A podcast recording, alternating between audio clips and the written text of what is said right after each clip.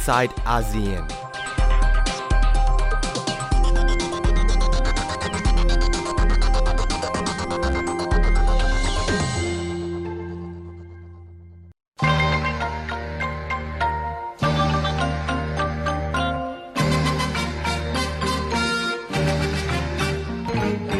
Kowloon,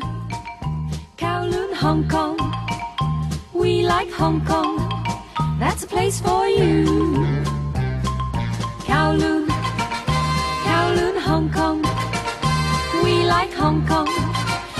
Place for you. Walking down the street full of joy. Come here, come here, rickshaw boy. Take me down the street, chop, chop, chop. Hoppa, hoppa, how ding, how ding dong. Kowloon, Kowloon, Hong Kong. We like Hong Kong. That's a place for you.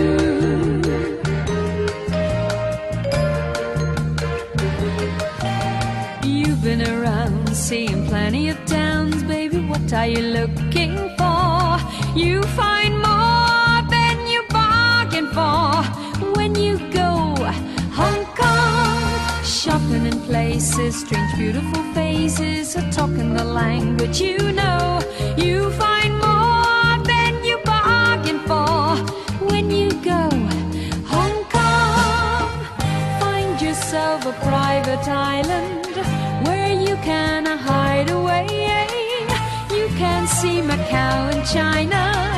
It's not very far away.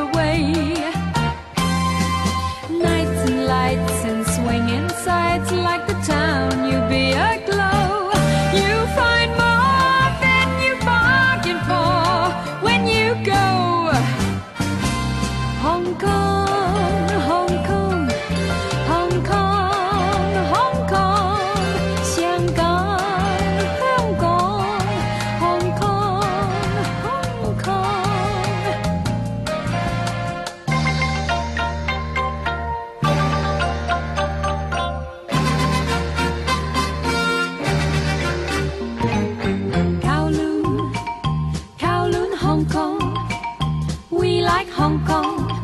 That's a place for you. Kowloon, Kowloon, Hong Kong. We like Hong Kong. That's a place for you. สวัสดีค่ะ ยินดีต้อนรับคุณผู้ฟังเข้าสู่รายการ i n s i ซต์อาเซียนนะคะ ดิฉันชลันทรโยธาสมุทรวันนี้ทำหน้าที่ดำเนินรายการค่ะ การประท้วงในฮ่องกงเรียกได้ว่าเข้าสู่สัปดาห์ที่ 12 แล้วก็มีการประท้วงมาอย่างต่อเนื่องตลอดสัปดาห์ที่ผ่านมานะคะ วันพฤหัสที่ผ่านมาก็มีการนัดชุมนุมของนักเรียนมัธยม แล้วก็มหาวิทยาลัย รวมกันบอยคอรดชั้นเรียนปักหลักชุมนุม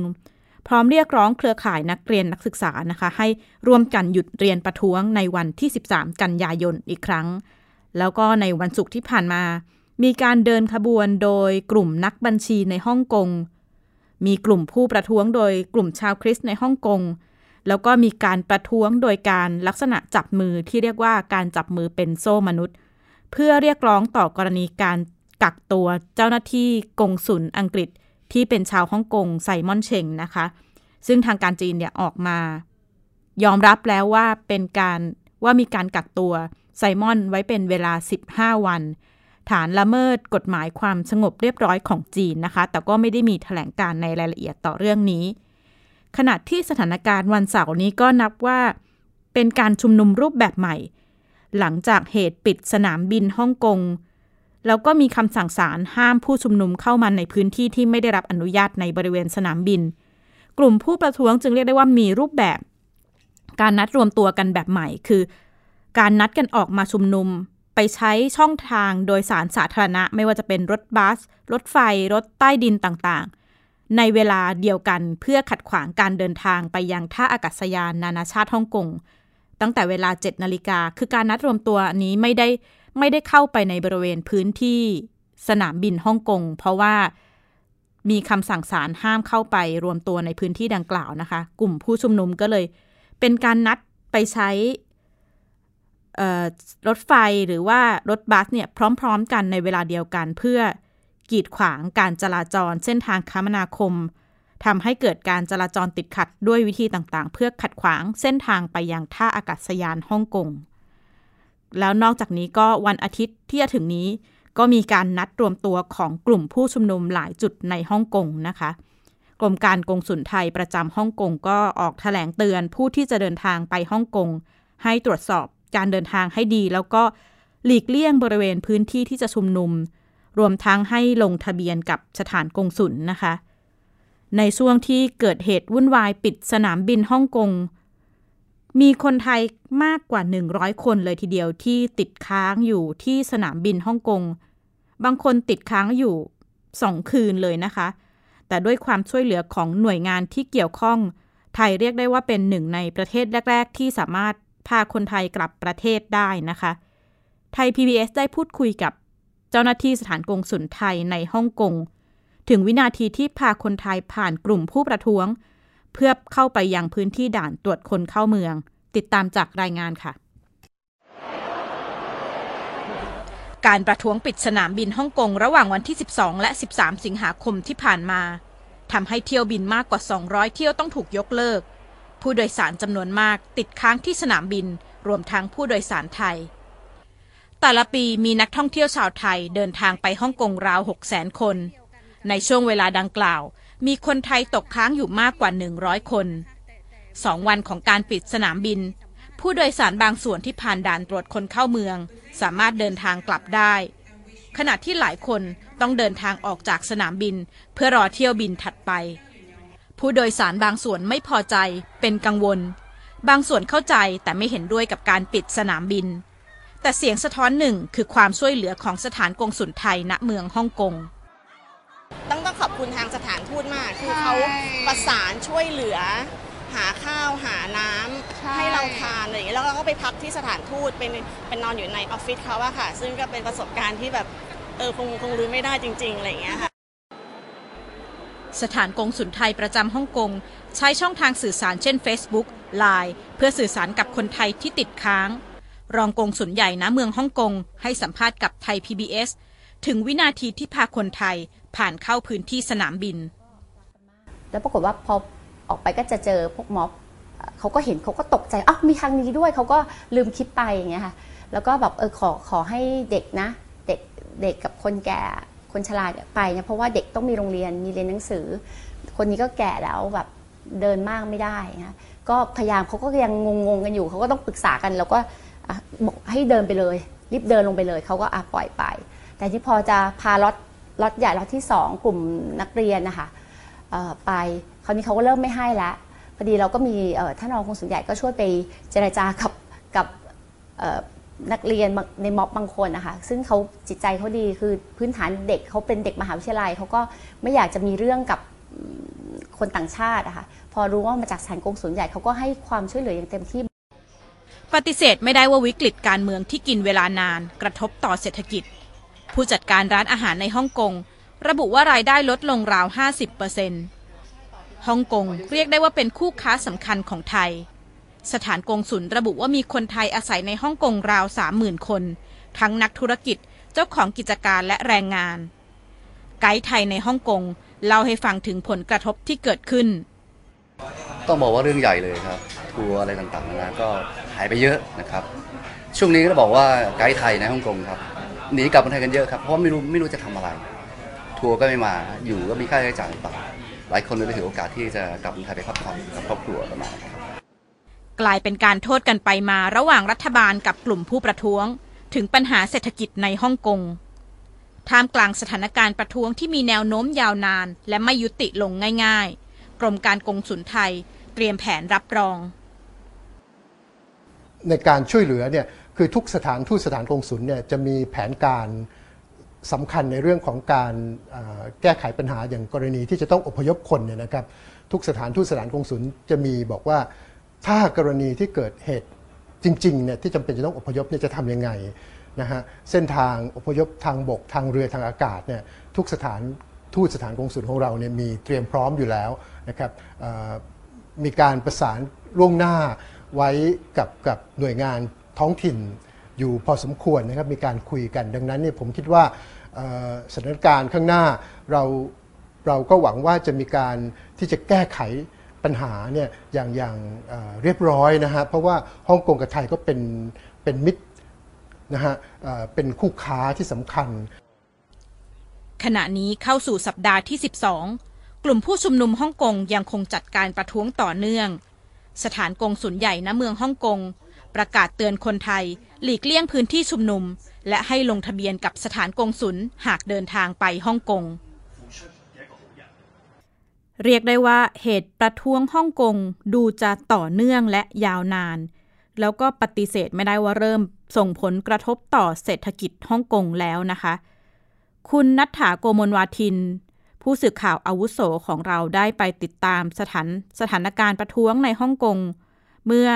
ช่วงสัปดาห์ที่แล้วก็ได้สัมภาษณ์กับนักธุรกิจ ที่อยู่ในฮ่องกงหลายคน คนหนึงเป็นผู้จัดการร้านอาหารก็ระบุเลยว่าหลังจากช่วง ประท้วงเกิดขึ้นเนี่ยยอดขายลดลงกว่า 50%นะคะ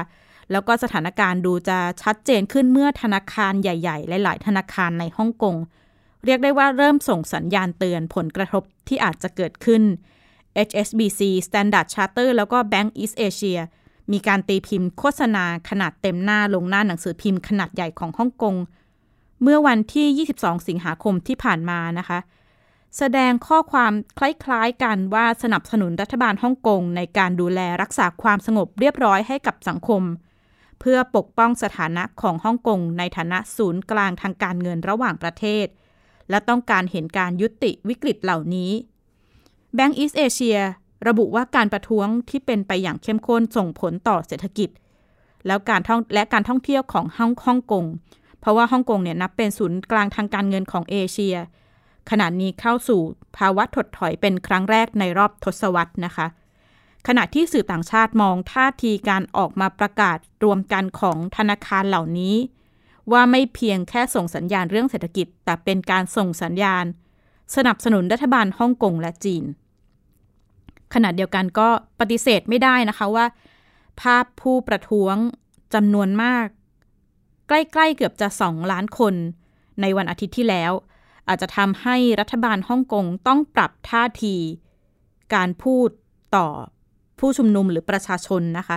แคลรี่แลมออกมาถแถลงในวันอังคารที่ผ่านมาหลังการเดินขบวนใหญ่ The second area of work that I have announced, which will give us much better uh, basis to address some anxieties and differences in society. ในแถลงการของแคลรี่แลมแทบจะไม่ได้แตะข้อเรียกร้อง 5 ข้อของผู้ชุมนุมนะคะที่ย้ำหลายครั้งว่าให้ถอนร่างกฎหมายส่งตัวผู้ร้ายข้ามแดนถาวร ยกเลิกการดำเนินกฎหมายกับผู้ประท้วงที่ถูกจับกลุ่มยุติการเรียกการประท้วงว่าเป็นการก่อจลาจล ให้มีการสืบสวนสอบสวนอิสระกรณีการใช้ความรุนแรงของตำรวจ และข้อที่ 5 คือ ให้สิทธิชาวฮ่องกงในการเลือกตั้งอย่างเท่าเทียม เมื่อนักข่าวถามถึงจุดยืนรัฐบาล ต่อกฎหมายส่งตัวผู้ร้ายข้ามแดน ในถแถลงการแคลรี่แลมระบุเพียงว่าเธอได้ตอบคำถามนี้หลายครั้งแล้ว แล้วก็ครั้งนี้ตอบโดยใช้คำเดิมว่า the bill is dead กฎหมายตายแล้ว แล้วก็จะไม่นำกลับมาพิจารณาท่ามกลางข้อกังวลของประชาชน ก็นับได้ว่าเป็นคำตอบที่ไม่ได้ชัดเจนแล้วก็มีความหมายเหมือนเหมือนเดิมที่ผ่านมานะคะ ก็เหมือนจะไม่ได้ประกาศว่าเป็นการถอนร่างอย่างถาวร เพียงแค่ใช้คำว่ากฎหมายตายแล้ว ขณะที่แถลงการดังกล่าวเธอเน้นถึงการที่รัฐบาลจะเปิดช่องทางพูดคุยกับประชาชน เธอใช้คำว่าประชาชนนะคะในแถลงการไม่ใช่ผู้ชุมนุม ว่าจะมีรัฐบาลเนี่ยจะเปิดช่องทางเปิดเวทีการพูดคุยกับประชาชนทุกกลุ่มทุกอายุ รับฟังข้อเสนอแนะของประชาชนอย่างถ่อมตัวถึงความต้องการของประชาชน รวมทั้งจะมีการทำงานร่วมกับคณะกรรมการอิสระรับเรื่องร้องเรียนต่อเจ้าหน้าที่ตำรวจฮ่องกง หรือที่เรียกว่า Independent Police Complaint Council IPCC พื่อค้นหาข้อเท็จจริง กรณีการใช้ความรุนแรง หลังจากที่แคลรี่แลมแถลงได้ไม่นานนะคะ ฝั่งผู้ประท้วงเองก็มีการตั้งโต๊ะแถลงต่อสื่อมวลชนเช่นกัน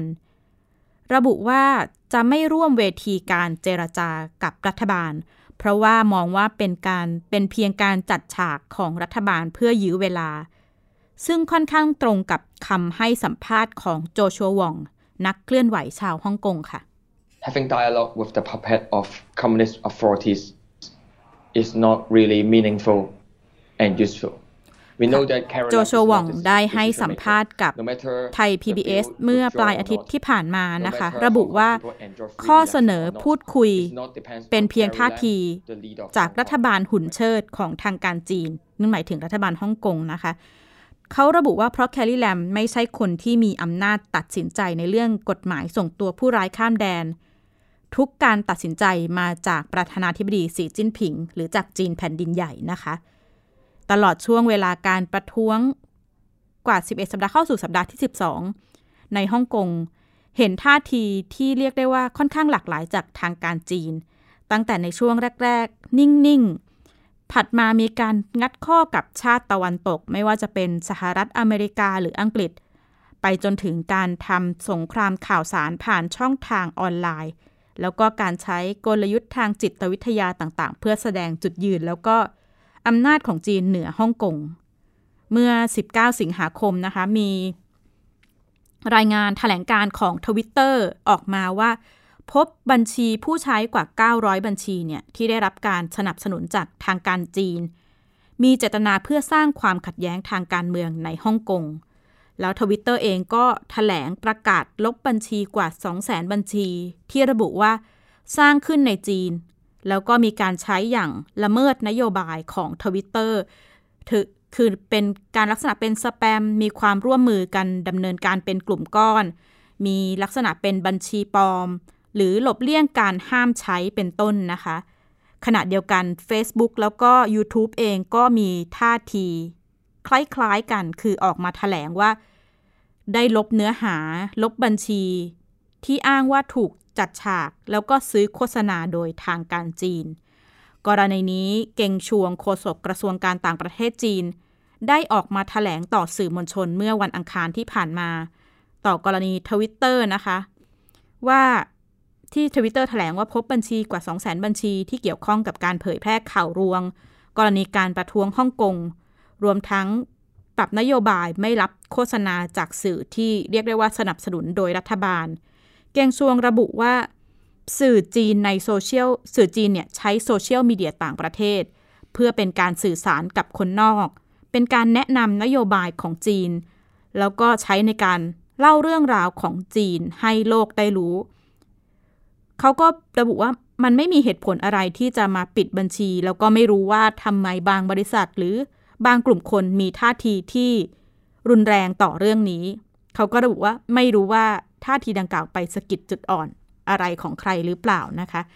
ขณะที่ประธานสภาเทคโนโลยีข้อมูลข่าวสารของฮ่องกง ให้สัมภาษณ์กับ AP เห็นด้วยว่า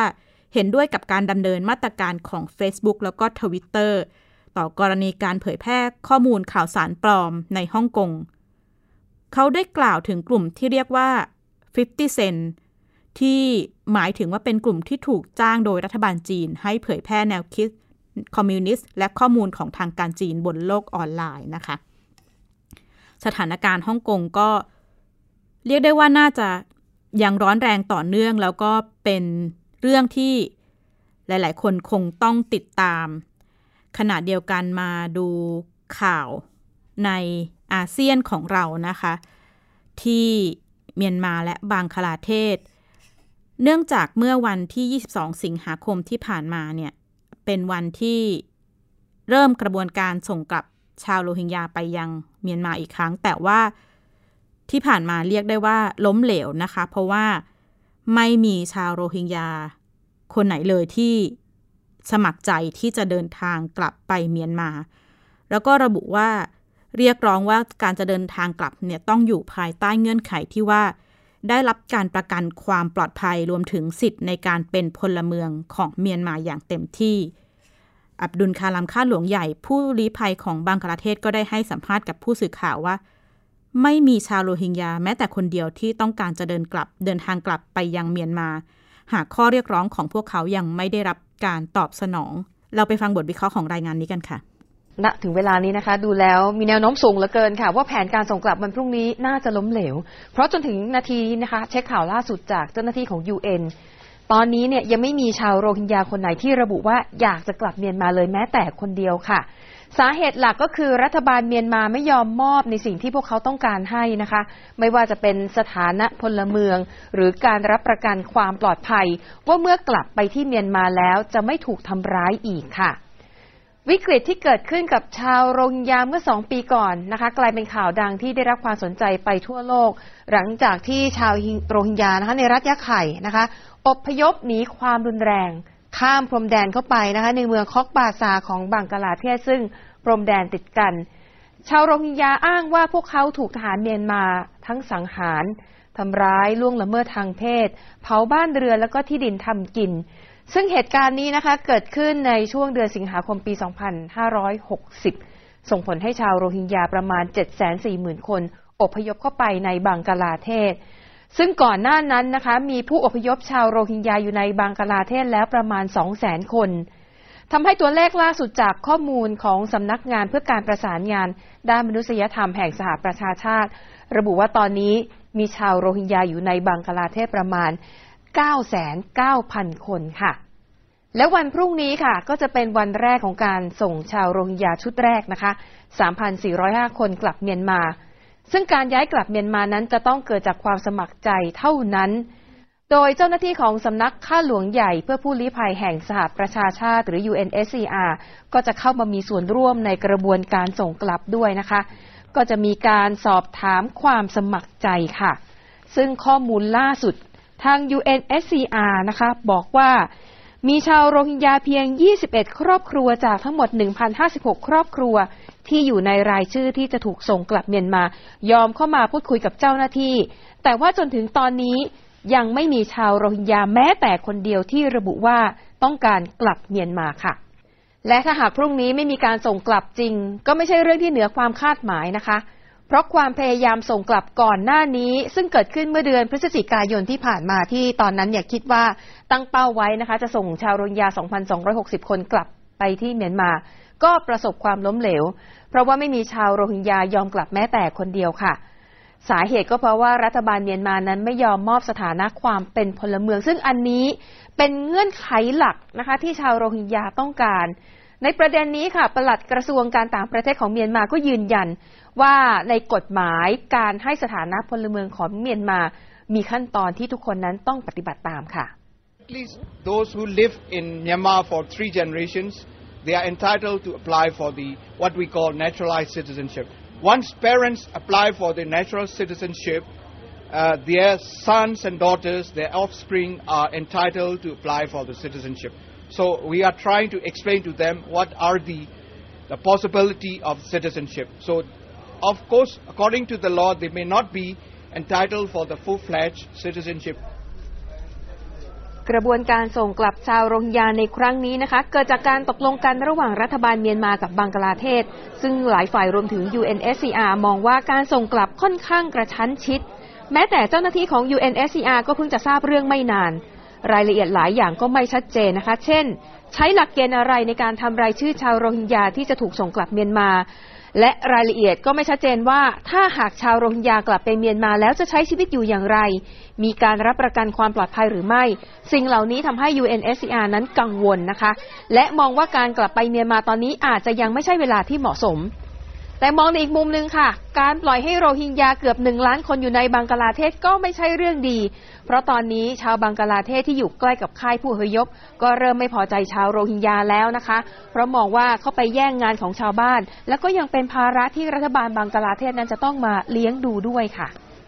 ในขณะเดียวกันงบประมาณที่ใช้ดูแลผู้อพยพก็ถือว่าเป็นภาระใหญ่ของหน่วยงานที่เกี่ยวข้องนะคะ ทาง UN ระบุว่าต้องการเงินเพื่อดูแลผู้อพยพประมาณ 27,600 ล้านบาทอะตอนนี้ได้มาแค่ร้อยละ 17 เท่านั้นไม่พออยู่แล้วนะคะ แล้วก็เลยกลายเป็นภาระ แต่ว่าจะหาทางออกยังไงที่ให้ชาวโรฮิงญาก็ปลอดภัย แล้วก็แบ่งเบาภาระของบังกลาเทศไปได้ด้วยค่ะ ก็ปฏิเสธไม่ได้นะคะว่า ปัญหาชาวโรฮิงญา น่าจะยังไม่มีทางออกที่ชัดเจน และก็น่าจะมีคำถามตัวใหญ่ ๆ ส่งมาถึงไทยในฐานะประธานอาเซียนในปีนี้ ว่าจะมีการเดินหน้าต่อเรื่องนี้ยังไงโดยเฉพาะในว่าจะมีการนำเรื่องนี้เข้าไปพูดคุยหรือเปล่าในการประชุมอาเซียนปลายปีนี้ค่ะ และนี่คือทั้งหมดของ i n s i ซต์อาเซียนสัปดาห์นี้ ดิฉันชลันทรโยธาสมุทรขอลาคุณผู้ฟังไปก่อน แล้วก็พบกันใหม่สัปดาห์หน้า สวัสดีค่ะ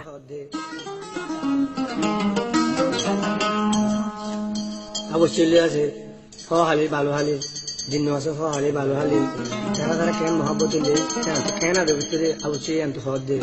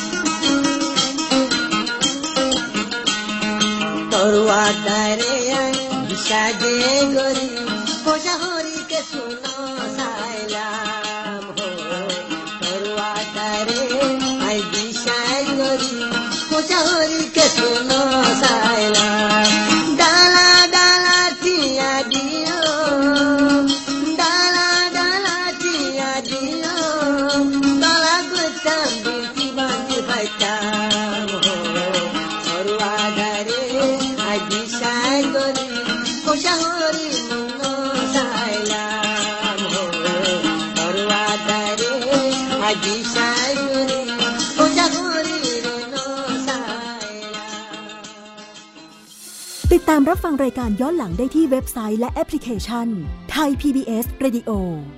ไทย PBS ดิจิทัล Radio วิทยุข่าวสารสาระ เพื่อสาธารณะและสังคม